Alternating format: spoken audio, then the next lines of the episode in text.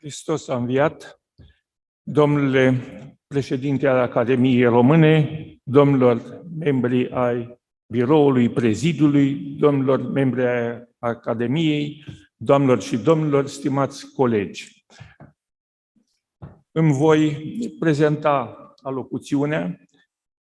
din care însă am tăiat destul de multe pasaje, considerând că ea ar putea căpăta o extensie care să depășească răbdarea domniilor voastre. În fervoarea vremurilor de mult apuse ale tinereții, de a-mi spori zestea cunoștințelor, a survenit ocazia de a spicui într-un set de discursuri de recepție ale unor faimoși predecesori rostite sub cupola Academiei Române. Reunirea integrală a tuturor discursurilor păstrate în, între coperților a 10 volume grație inițiativei secției de științe istorice și arheologie și a trudei asumate de colega noastră Dorina Rusu, oferă o oglindă semnificativă a potențialului intelectual al multor generații de mari savanți, felicitând accesul la texte emblematice pentru știința și cultura națională. Despovărat parțial de alte responsabilități și impulsionați de îndemnurile adresate de actualul nostru președinte, cu teza mă înfățișa în fața domniilor voastre spre a devoala anumite reflexii asupra unor probleme conexe între pătrundurilor istoriei cu istoriografia națională. Tematica respectivă comportă o amplitudine derutantă ce face irealizabilă cuprinderea resorturilor sale plurifacetate într-o simplă prelegere, astfel că nu permite decât o expunere secvențială, selectivă și eliptică a câtorva aspecte cotate drept relevante.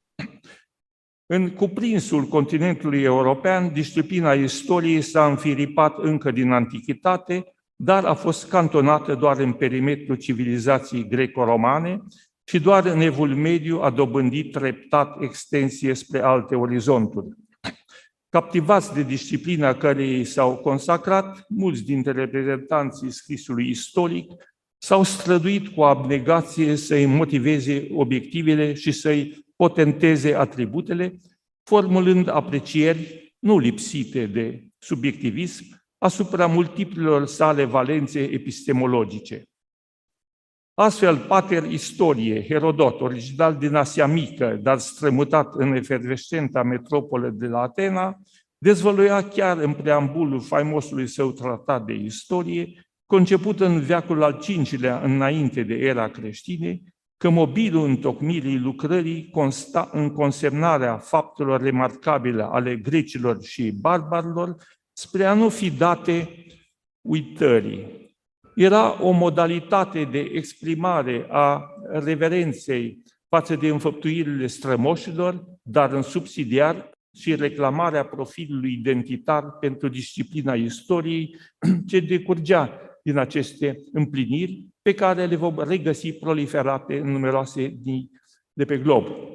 În sensul acestor principii se mulează vechiul aforism chinezesc potrivit căruia, și citez, ați uita strămoșii este ca și cum ai fi un părâu fără izvor sau un copac fără rădăcini. Am încheiat citatul. Avansând pe scara timpului, în epoca elenistică, un hăruit autor grec original din Arcadia, Polibios, care a trăit în secolul II înainte de Hristos, pretindea, și citez, că nu există pentru oameni niciun mijloc de îndreptare mai potrivit decât cunoașterea faptelor din trecut, dar învățătura desprinsă din istorie este cea mai temeinică educație și pregătire pentru treburile politice. În cadrul pledoariilor menite să solidifice prestigiul istoriei și-au făcut loc și ideea ce postula că printr-o bună cunoaștere a trecutului se pot configura trăsăturile viitorului pe care o aflăm redată cu mici diferențieri de redactare de numeroși mânuitori ai condeiului din diverse medii culturale. O întâlnim formulată între alții de marele poet Byron, într-o filă a jurnalului său din 1821. The best of prophets of the future is the past. Cel mai bun dintre profeții viitorului este trecutului. Acest crez lansat bona fide, împărtășit de numeroși gânditori, a fost cenzurat cinic de spiritele înzestrate de propensiuni disjunctive. Astfel, ilustru filozof Hegel manifesta o tranșantă neîncredere față de viziunea menționată, notificând că experiența și istoria arată că popoarele și regimurile n-au învățat niciodată ceva din istorie. Într-un mod la fel de categoric se exprima și George Bernard Shaw, unica lecție pe care o putem extrage din istorie constă din faptul că oamenii nu învață nimic din istorie. Constatare care nu a rămas singulară. Dacă opinii precum cele avansate de Byron și Hegel reclamă pertractări și doanțări, aserțiunea romancierului Herbert George Wells, potrivit căreia nimeni nu poate ști care sunt surprizele pe care le rezervă viitorul, este greu de contestat. Rememorându-ne propriile experiențe, câți dintre noi oare anticipam în urmă cu patru decenii colapsul comunismului și ulterior masacrele nesăbuite comise de o Rusie resovietizată împotriva fraților ucraineni, după experimente tenebroase practicate succesiv în Transnistria, Cecenia, Georgia și Siria. Câți dintre noi prevedeau valurile masive de imigranți din alte continente care perturbă grav echilibrul etnico-demografic al Europei și îi erodează tradițiile și profilul identitar. Mai putem să-i dăm credit lui Pascal Bruckner, care relativ recent pretindea că, și citesc, viitorul nostru nu va fi decât un trecut repetat? În spiritul formulărilor deopotrivă lapidare și percutante specifice perioadei de zenit a Republicii Romane de la mijlocul secolului I ante Christum natum, reputatul orator, literar și om politic, Cicero avea să desemneze istoria drept învățător, îndrumător al vieții, istoria magistra vite, pentru că un secol mai târziu, unul din corifeii istoriografiei latine, Tacitus, îi pretindea rigoare neîntinată în expunerea evenimentelor prin formula devenită celebră sine ira et studio, fără ură și părtinire. Foarte mulți istorici s-au pronunțat tranșant în favoarea reperării obstinate a adevărului în cadrul relatării evenimentelor, condiție definitorie a operii istorice, pornind de la examinarea critică a mărturiilor surselor informative. Voi mai evoca în această direcție doar numele lui Leopold von Ranke, care încă în prima sa lucrare de învergură preconiza înfățișarea obiectivă a evenimentelor prin formula simplă și percutantă wie es eigentlich gewesen, așa cum a fost, așa cum s-au petrecut lucrurile. Carențele de obiectivitate, dar mai cu seamă incertitudinile provocate de imposibilitatea reconstituirii adecvate a multor momente ale evoluției umanității, au provocat reacții depreciative față de disciplina istoriei din partea unor medii intelectuale, inclusiv filozofi, literați și chiar istorici, care au mers atât de departe încât să-i tădăduiască și să-i relativizeze însăși calitatea de știință. Am citat în această privință remarca malițioasă a eseistului și poetului Paul Valéry, care estima că istoricul face pentru trecut ceea ce ghicitoarea în cărți face pentru viitor. Dincolo de contestări sau denigrări, mai mult ori mai puțin îndreptățite, reprezentanții scrisului istoric și-au continuat neabătut travaliul, contând pe popularitatea disciplinei în rândul marului public și conștientizând poate faptul că învâltoarea vieții, nu detractorii și pesimiștii, sunt cei care câștigă bătăliile. În momentul în care elementele definitorii pentru palierul științei istorice intrase în bună parte în vizorul erudiților, etnogeneza românilor nu se finalizează. Proces ce se va încheia potrivit majorității specialiștilor în ultimele secole ale mileniului întâi după Hristos. Aproximativ odată cu structurarea celorlalte limbi romanice din trunchiul neolatin. Colportarea de către persoane fără nicio competență științifică a teoriilor așa numite tracomane,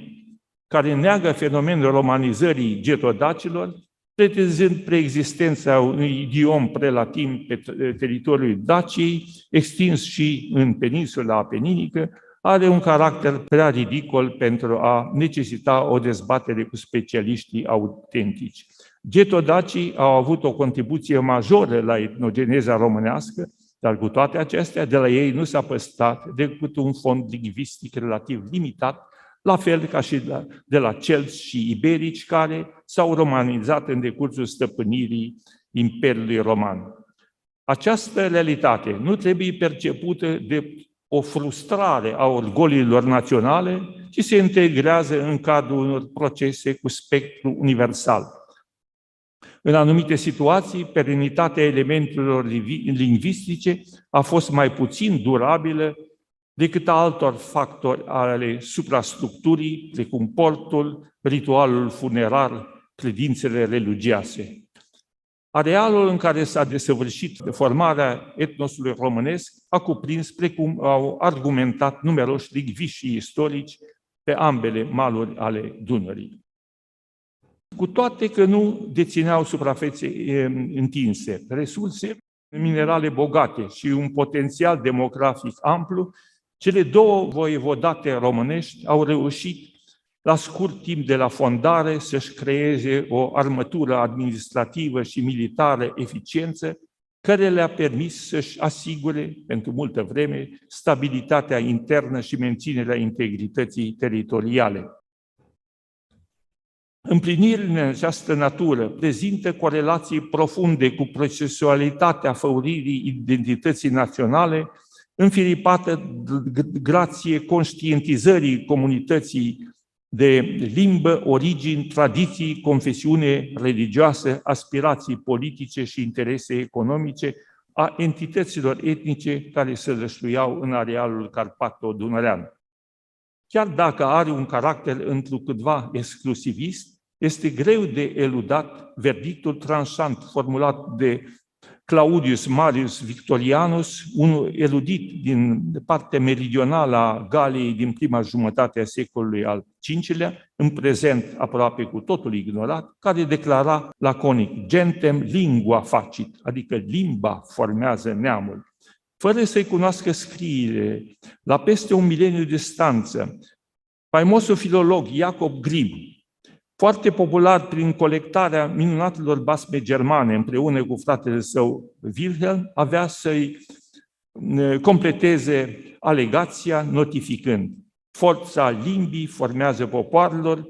și le menține împreună, iar fără o astfel de legătură, ele s-au, s-ar dispersa. Pentru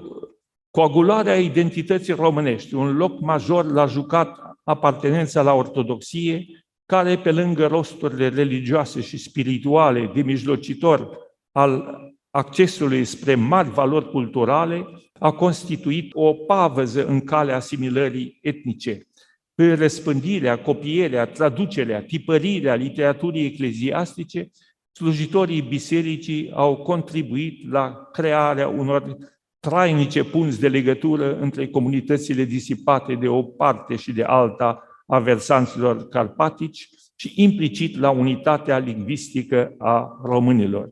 Entitatea și individualitatea comunităților românești a fost evidențiată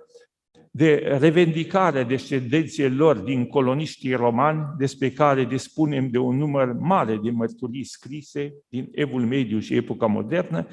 semnalate de diversi istorici străini și români și colaționate cu acribie de Adolf Ambruster și mai recent de academicianul Ioan Aurel Pop. Forma de autodesemnare a comunităților locale din spațiul Carpato-Dunărean avea să fie dezvăluite de numeroase alte izvoare interne și externe, de natură să certifice faptul că cel puțin elitele erau conștiente de descendența lor romană. O astfel de conștientizare reclama, desigur, aspirațiile către treptele de elevație superioară pe tărâm confesional, cultural și politic. Unele dintre ele fusese refructificate în zorii evului mediu, altele au trebuit să parcurgă în delungi etape de germinare. Evoluția trepidantă a evenimentelor a adâncit separarea celor două Europe, a căror trei istorii se configuraseră cu secole în urmă, precum pe budă dreptate s-a argumentat, invocându-se multiple argumente irecuzabile de către academicianul Răzvan Teodorescu. În viziunea curii romane, împărtășită și de mulți reprezentanți ai organismelor laice, noțiunea de Europa se confunda cu teritoriile locuite de etniile care împărtășeau confesiunea catolică, pentru ca în diverse momente ale istoriei, austriecii, ungurii, românii și alte neamuri să-și asume responsabilitatea meritorie a apărării continentului în fața elanilor expansive islamice.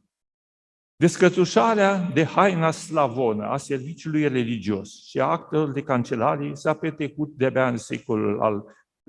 XVII-lea, cu toate că folosirea în scris a limbii române a devansat cu mult acest proces, cea mai veche mărturie în această privință, constituind o scrisoare a lui Neacșu din Câmpul Lung din 1521, iar primele scrieri românești care au parvenit sunt datate câteva decenii mai târziu. În regiunile românești extracarpatice, cele mai vechi înșghebări de anale provin de la sfârșitul veacului al XV-lea, fiind elaborate în slavonă, dar dispunând și traduceri în alte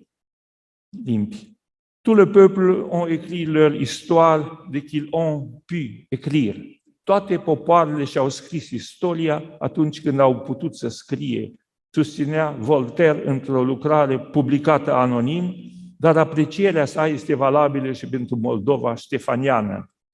Operele cu caracter istoriografic din țara românească s-au înfiripat ceva mai târziu, probabil din cauza tensiunilor endemice determinate de amenințarea otomană și de luptele înverșunate pentru dobândirea tronului. După modeste înșghebări cronicărești slavone din secolul al XV-lea, letopisețele din următoarele două veacuri, rod al strădanilor Grigore Ureche, Miron Costin, Neculce, Constantin Cantacuzino, Radu Popescu, Radu Greceanu, redate în românește, se situează la un nivel mult superior ca viziune, informare și stil. Deasupra tuturor se plasează însă tutelar contemporanul acestora din urmă, Dimitrie Cantemir, cel din tâi istoric cu propensiuni enciclopedice de anvergură internaționale. Din păcate, tezaurul erudiției sale a rămas necunoscut propriului popor și nu a înrăurit deloc evoluția istoriografiei naționale vreme de mai multe decenii, până când a fost reperat de reprezentanții școlii ardelene, după ce cărțile sale dobândiseră reputație în străinătate. Într-o vreme când domnii fanarios din Principate acordau prioritate culturii grecești în detrimentul celei locale, Cărturarilor ardeleni le-a revenit misiunea de a impulsiona cercetarea trecutului românilor cu toate obstrucționările suportate din partea administrației Habsburgilor. De-abia după înlăturare regimului fanariot au apărut oportunități pentru reînfiriparea scrisului istoric. Pledoariile cele mai lucide din epocă în această direcție îi se datorează lui Mihail Cogălnicianu, care în percutantul său cuvânt de deschidere a cursului de istorie națională la Academia Mihailiană din Iași, rostit în 1843, cel din tâi manifest programatic al istoriografiei naționale, clama necesitatea stringentă a alcătuirii unei istorii sistematice a neamului pentru informarea corectă a drumului străbătut de strămoși și relevarea momentelor de eroism săvârșite de aceștia de-a lungul veacurilor, ce viza stimularea sentimentelor patriotice. La același diapazon cu cărturarii apuseni și comutat la retorica exaltărilor romantice ale vremii sale, Cognicianu pretindea, și citez, că istoria după Biblie trebuie să fie și a fost totdeauna cartea de căpetenie a popoarelor, iar studiul ei ocupația de predilecție a oamenilor gânditori. Dezideratele pe care le reclama nu reprezentau o noutate pentru cercurile savante europene, întrucât elaborarea lucrărilor îmbrățișând istoria unor entități etnice fusese de multe vreme cotată de îndatorire patriotică majoră. În spiritul acestei obligații morale, pe frontispiciul faimoasei colecții de izvoare, Monumenta Germaniei Istorica, care se editează neîntrerupt din deceniul al treilea al secolului al XIX-lea, figurează nu întâmplător inscripționarea Sanctor Amor Patrie dat animum. Sfânta dragoste de țară ne însuflețește. Din nefericire pentru branșa istoricilor din secolul al XIX-lea, dați pe beneficiul diplomației și culturii naționale, numeroși aderenți ai muzei Clio și-au abandonat total sau parțial preocupările inițiale, optind către alte profesiuni aflate în vizorul opiniei publice și, evident, mult mai bine remunerate. Cogălnicianu s-a propulsat spre vârful eșichierului politic, ajungând ministru de externe și prim-ministru, dar și președinte al Academiei Române, Nicolae Bălcescu a fost vremednic secretar de stat în guvernul provizor al Revoluției din 48. August eh, Treboniu Laurian, deputat și președinte al Societății Academice Române, viitoarea Academie Română, George Barițiu, reprezentant al Transilvaniei în Senatul Imperial de la Viena și președinte al Academiei Române, Hașdău, deputat și director al Arhivelor Statului din București, și exemple pot continua scriitorii marcanți ai acelor vremuri, Ion Eliade Rădulescu, Vasile Alexandri, Dimitrie Bolintineanu, Titu Maiorescu, au fost de asemenea coptați în importante activități politice și administrative. Societatea românească post-pașoptistă reclamând acute necesități uh, în aceste direcții. Nu este de mirare că elemente admirabil dotate intelectual au dobândit responsabilități înalte la o vârstă neverosimil de, de tânără, precum Titu Maiorescu, care, după un doctorat în filozofie încununat cu calificativul magna cum laude la Gießen, în 1863, el, la numai 23 de ani, a devenit decan și în același an rector la Universitatea din Iași.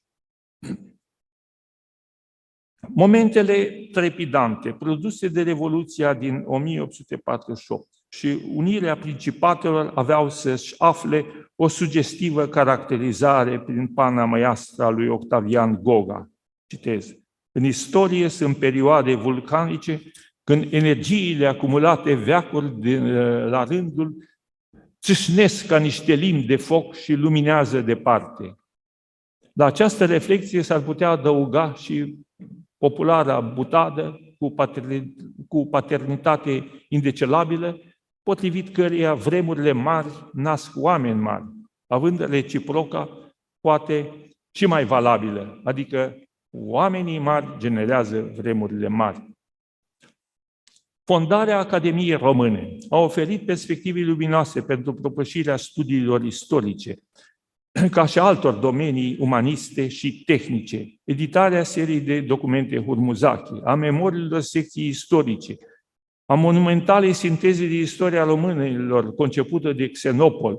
și configurarea școlii critice prin aportul triade alcătuite de Onciu, Bogdan și Iorga, a avut drept rezultat palpabil modernizarea și profesionalizarea științei istorice, care, odată cu realizarea Marii Uniri, cheia de boltă a istoriei naționale, a dobândit noi valențe. Personalități precum Iorga, Pârvan, Gheorghe Brăteanu, Panaitescu, Lupaș, Nistor, Cece Giurescu au avut o contribuție majoră la propulsarea interesului pentru istoria românilor la nivel internațional, iar multe din lucrările lor s-au bucurat de o bună primire în rândurile specialiștilor străini. Pe lângă universitățile fondate de Alexandru Ioan Cuza, așezămintelor de același fel, create la Cluj și Cernăuți, după Marea Unire, li se datorează un rol proeminent în ridicarea nivelului cultural al țării. O astfel de, o astfel de instituție de învățământ superior ar fi fost binevenită și la Chișinău, dar această cerință majoră n-a ajuns să fie fructificată. În categoria demersurilor pozitive, nu trebuie omisă fondarea institutelor de cercetări la Roma, Paris și Berlin, aceasta din urmă doar cu existență efemeră, prin aportul crucial a unor savați de prim rang, Basile Părvan, Nicolae Iorga și Sextil Pușcariu,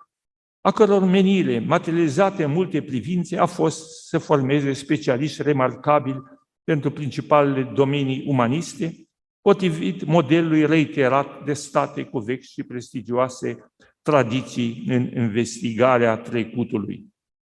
În mod previzibil, efervescența vieții culturale din perioada interbelică a fost fracturată odată cu instaurarea la umbra tancurilor sovietici a regimului comunist, care, pe lângă represaliile asupra intelectualilor refractari, întemnizați, marginalizați sau cu cariere năruite, s-a străduit să acrediteze precepte doctrinare marxist-leniniste pernicioase și să politizeze disciplina istoriei, așternând vălul tăcerii asupra rezultatelor dobândite de generații întregi de erudiții, toate aceste ingeriții având efecte corozive asupra domeniului, pe care l-au decredibilizat pe plan extern și chiar dacă adevărații specialiști au repudiat cameleonizarea pretinsă odată cu inocularea normelor ideologice. Ne-am abate de la criteriile obiectivității dacă nu am recunoaște totuși că dincolo de imixtiunile detestabile amintite, defunctul regim a avut și inițiative pozitive prin faptul că a patronat înființarea unei rețele de institute de cercetare și de muzee impulsionând totodată extinderea și ritmicizarea săpăturilor arheologice, editarea publicațiilor periodice și a colecțiilor de izvoare istorice.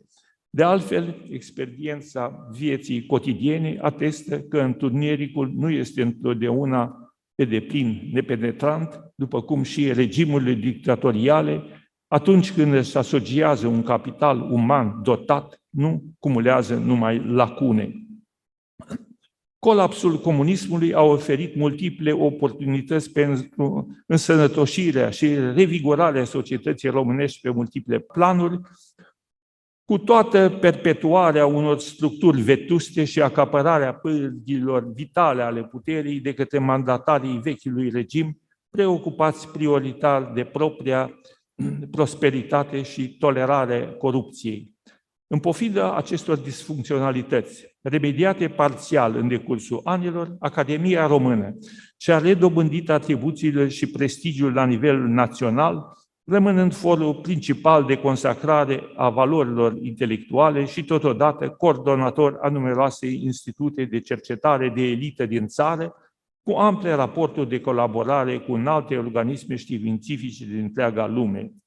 Pe fondul profundei primeniri a vieții academice, s-a înregistrat o reală înviorare pe ogorul cercetării istorice, implicând personalul institutelor, universităților, muzeilor, arhivilor și altor instituții, a căror număr a sporit substanțial. După schimbarea regimului politic din România și proclamarea independenței Republicii Moldova, Istoriografia românească a avut mult de câștigat prin descătușarea din cringile ideologiei comuniste și colaborarea susținută între specialiștii de pe o parte și de alta a prutului. Cu totul meritorii a fost vigoarea și dezvoltura cu care colegii basarabeni s-au recomutat la valorile tradiționale autohtone și aplombul dovedit în prospectarea fondurilor arhivistice din perioada ocupației sovietice care tăinuiau represalii de o rapacitate incredibilă și măsuri tenebroase menite să conducă la deznaționalizarea localnicilor. Pentru sporirea prestigiului istoriografiei naționale, cercurile savante din cele două state românești au îndatorirea să coopereze îndeaproape, urmând preceptul unui reputat strateg militar din vremea cancelarului Bismarck, mareșalul Helmut von Moltke, care pretindea Getrennt marschieren und vereint schlagen, adică mărșăluim separat, dar luptăm împreună. Fără îndoială că nu am fi avut obligația să mărșăluim separat, dacă guvernanții noștri de la crepusculul mileniului trecut ar fi fost animați de aceeași patriotism fierbinte și aceeași determinare neîntinată, precum cei de la 1918, de a realipi la trupul țării provincia înstrăinată dintre Plut și Nistru, atunci când s-a evit nescontata oportunitate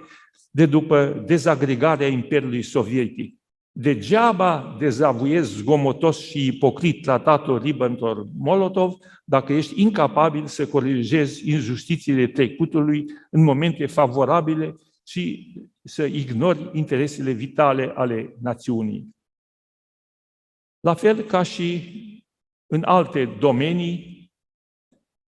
în istoriografie, aspectele pozitive au coexistat cu cele contestabile, întrucât, precum releva Johann Gottfried Herder, nicăieri pe pământ trandafirul fericirii nu înflorește fără spini. Nu stă în intenția noastră de a voala spectrul contorsionat al reușitelor și neîmplinirilor profesionale din ultimele decenii, exclus de altfel nerealizabil în spațiu temporal de care dispunem.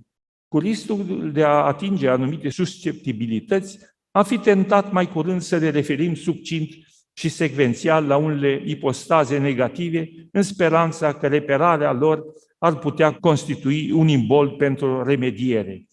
Am notificat în această perspectivă înfiriparea precipitată în anii ulteriori schimbările regimului politic din decembrie 89 a unui număr debordant de universități de stat și particulare cu un corp profesional improvizat și lipsit de dotări minimale. Din experimentul respectiv au rezultat serii întregi de absolvenți cu pregătire mediocră care au generat o perceptibilă degradare a nivelului învățământului de toate gradele. Aveam notat și câteva considerații în legătură cu sistemul uh, Bolonia, care are și anumite avantaje, dar pentru cercetare propriu-zisă nu, nu a fost o măsură prea bine chipzuită. Succesiunea cadențată, ce a pavat drumul de la studenție și masterat la doctorantură, fără stagii adecvate de documentare, a condus la diminuarea drastică al nivelului tezelor de doctorat, la care s-a adăugat proliferarea flagelului compilațiilor, rămas nesancționat cu toată fermitatea de autoritățile competente. Mai mult chiar, s-a ajuns și la o situație cu iz rizibil, dacă n-ar fi penibilă, cu persoanele din penitenciare să se diminueze perioada de recluziune la troc cu elaborarea de cărți cu tematică științifică, de această oportunitate creată ad hoc, beneficiind afaceriști cu resurse pecuniare consistente și complicități dubioase care și-au achiziționat lucrările contrafăcute ori s-au pretat nonșalant la practica compilațiilor. Apariția sutelor de noi edituri și tipografii, marea lor majoritate dispuse să tipărească mai tot ce li se oferă, cu un control minimal al calității produsului finit, astfel că librăriile sunt învadate de numeroase lucrări de nivel îndoielnic, în condițiile în care critica de specialitate și-a pierdut din acuitatea simțului analitic de altă dată, vital pentru vestejirea imposturii, și nu-și, nu-și poate permite asumarea veleităților cenzoriale. Din datele expuse mai sus, s-ar putea desprinde concluzia că sporirea cantitativă a persoanelor angajate în institutele cu atribuții de cercetări în sfera istoriei și cea a publicațiilor adiacente volume, reviste, nu s-a soldat totdeauna procentual și pe palierul calitativ. Atâta timp cât guvernanții țării nu rezervă decât procente infime din produsul intern brut pentru investițiile științifice, clasându-ne constant printre ultimele state din Uniunea Europeană în această privință, progresele substanțiale în domeniul respectiv nu se vor situa la standardele potențialului intelectual al corpului de cercetare. Sorbind din cupa amară a neîmplinirilor ca descendenți ai trecutului și strămoși ai viitorului, rămânem cu speranța, poate iluzorie, că nu numai succesele, ci și eșecurile ar putea deveni instructive dacă sunt reperate obiectiv de persoane bine intenționate. Impresiile consemnate, poate exclusiv de tranșant, nu tăgăduiesc în niciun caz împlinirile istoriografice evidente din ultimele decenii, când paleta abordărilor tematice s-a diversificat comprehensibil și când s-au elaborat lucrări de reală acribie, bazate pe documentație riguroasă, inventivitate asociativă și interpretări nuanțate, mai cu seamă în centrele academice cu tradiție. Cercetările arheologice s-au extins spre toate ținuturile țării, s-au modernizat și diversificat tehnicile de săpătură, tinzându-se spre abordări pluridisciplinare ce vizează, ce vizează o dreaptă cumpănă între național și universal, în concordanță cu tendințele proliferate pe plan mondial. Este îmbucurător faptul că numeroși cercetători, cadre didactice și, mu- și muzeografi, beneficiază de stagii de documentare în străinătate, unde recoltează materiale documentare în biblioteci, arhive și muzee, participă la manifestări științifice și săpături arheologice, ce le lărgește orizontul profesional și le facilitează contacte cu debleasle pe alte meridiane. O eficientizare sporită s-ar realiza dacă tinerii plecați peste hotare ar stabili contacte apropiate cu corifeii domeniilor de interes, lideri de școli istoriografice prestigioase sau promotori ai curentelor inovatoare. Această conlucrare ar putea oferi roade consistente, precum s-a constatat în cazul multor istorici români de prim rang care și-au făcut studiile sub îndrumarea unor savanți ilustri de pe alte meleaguri, Dimitrie Cantebil, cu Eremia Cacavelas, Cogălnicianu cu Leopold von Ranke, Iorga cu Carl Lamprecht, Pârvan cu Conrad Cihorius, Gheorghe Brătianu cu Charles Dill și Ferdinand Lo, la fel ca și lingvistul Sextil Pușcariu cu Wilhelm Mayer Lübke și geograful Simeon Mehedinți cu Friedrich Ratzel și Paul Vidal de la Blanche, exemple mai mult decât edificatoare. Ne grăbim însă să adăugăm că studiile peste fruntarii, dincolo de indubitabile oportunități oferite, nu reprezintă condiția sine qua non pentru dobândirea înaltelor performanțe profesionale, acestea necesitând prioritar devoțiune, har și tenacitate neșterbită. Prestația cărturărească a unor conflați din generațiile mai vechi, precum David Prodan, Mircea Petrescu Dâmbovița, Șerban Papacostea, Leonid Voicuș, Florin Constantiniu, Alexandru Zub, cu secvențe biografice suprapuse peste epoși tulburi, ar fi în măsură să ne justifice afirmația. Pentru modelarea intelectuală a tineretului studios, ar putea servi în mod esențial extinderea rețelei de institute de cercetări și propagare culturală în străinătate, precum este astăzi Academia de Romania, de la Roma, și Instituto Romeno di Cultura Ricerca Umanistica de la Veneția. Este regretabil că demersurile repetate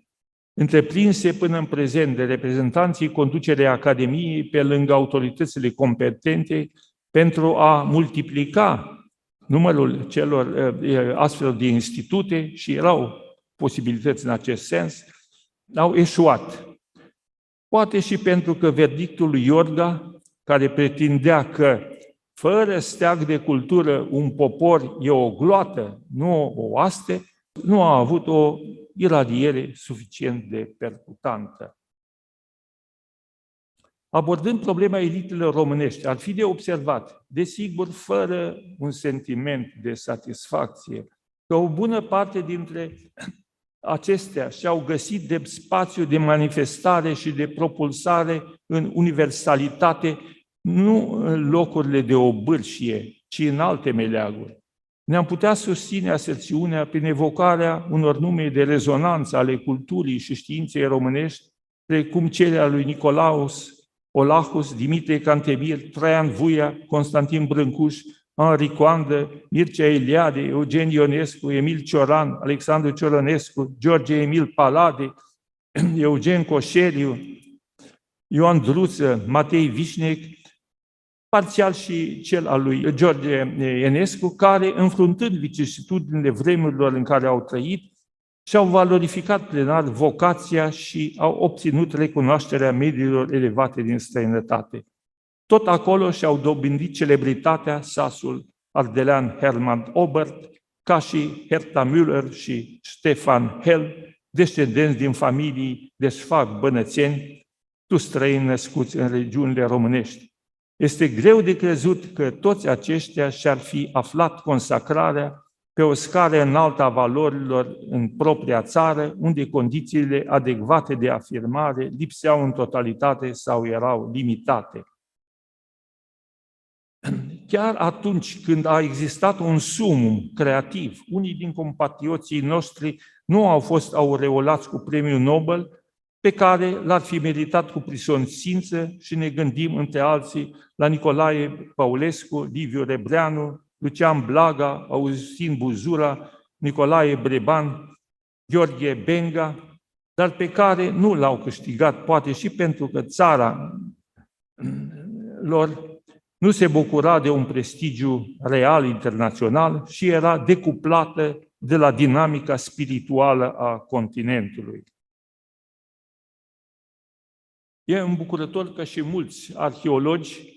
Uh, în ultimul timp au avut cariere remarcabile dincolo de, uh, de hotare. Ei au învățat în uh, România, dar s-au exteriorizat pe alte meridiane. Există în cadrul mass media și în conclavurile intelectuale o perceptibilă susceptibilitate când, atunci când personalități de vază ale istoriei și culturii uh, românești se reproșează neîmpliniri sau deficiențe, ceea ce se explică prin faptul că în numeroase cazuri acestea au un caracter vădit subiectiv și denigrator, menit să le minimalizeze valențele personale, dar și să arunce o probilă asupra potențialului intelectual al întregii uh, națiuni. În vizorul clișeizat și ostentativ al detractorilor au ajuns personalități emblematice, precum Mihai Viteazu, Avram Iancu, Mihai Eminescu, Tito Maiorescu, Ion Brătianu, Iorga, Cioran, Eliade și mulți alții. Nu este mai puțin adevărat că anumite reacții negative s-au declanșat ca urmare a exceselor apologetice comise de unii din adulatorii lor autohtoni. Spre exemplu, Eminescu a fost gratulat artificial de remarcabil filozof, istoric, dramaturg, când ar fi fost mai mult decât suficient să se recunoască calitățile indubitabile de poet genial și de eminent gazetar, care vor rămâne de apurul, chiar dacă și acestora persoane teribiliste sau frustrate le vor găsi cu surul. Împilările, vexațiunile și suferințele acumulate de-a lungul timpului de potentații străini și dictatorii autohtoni au inoculat mari majorități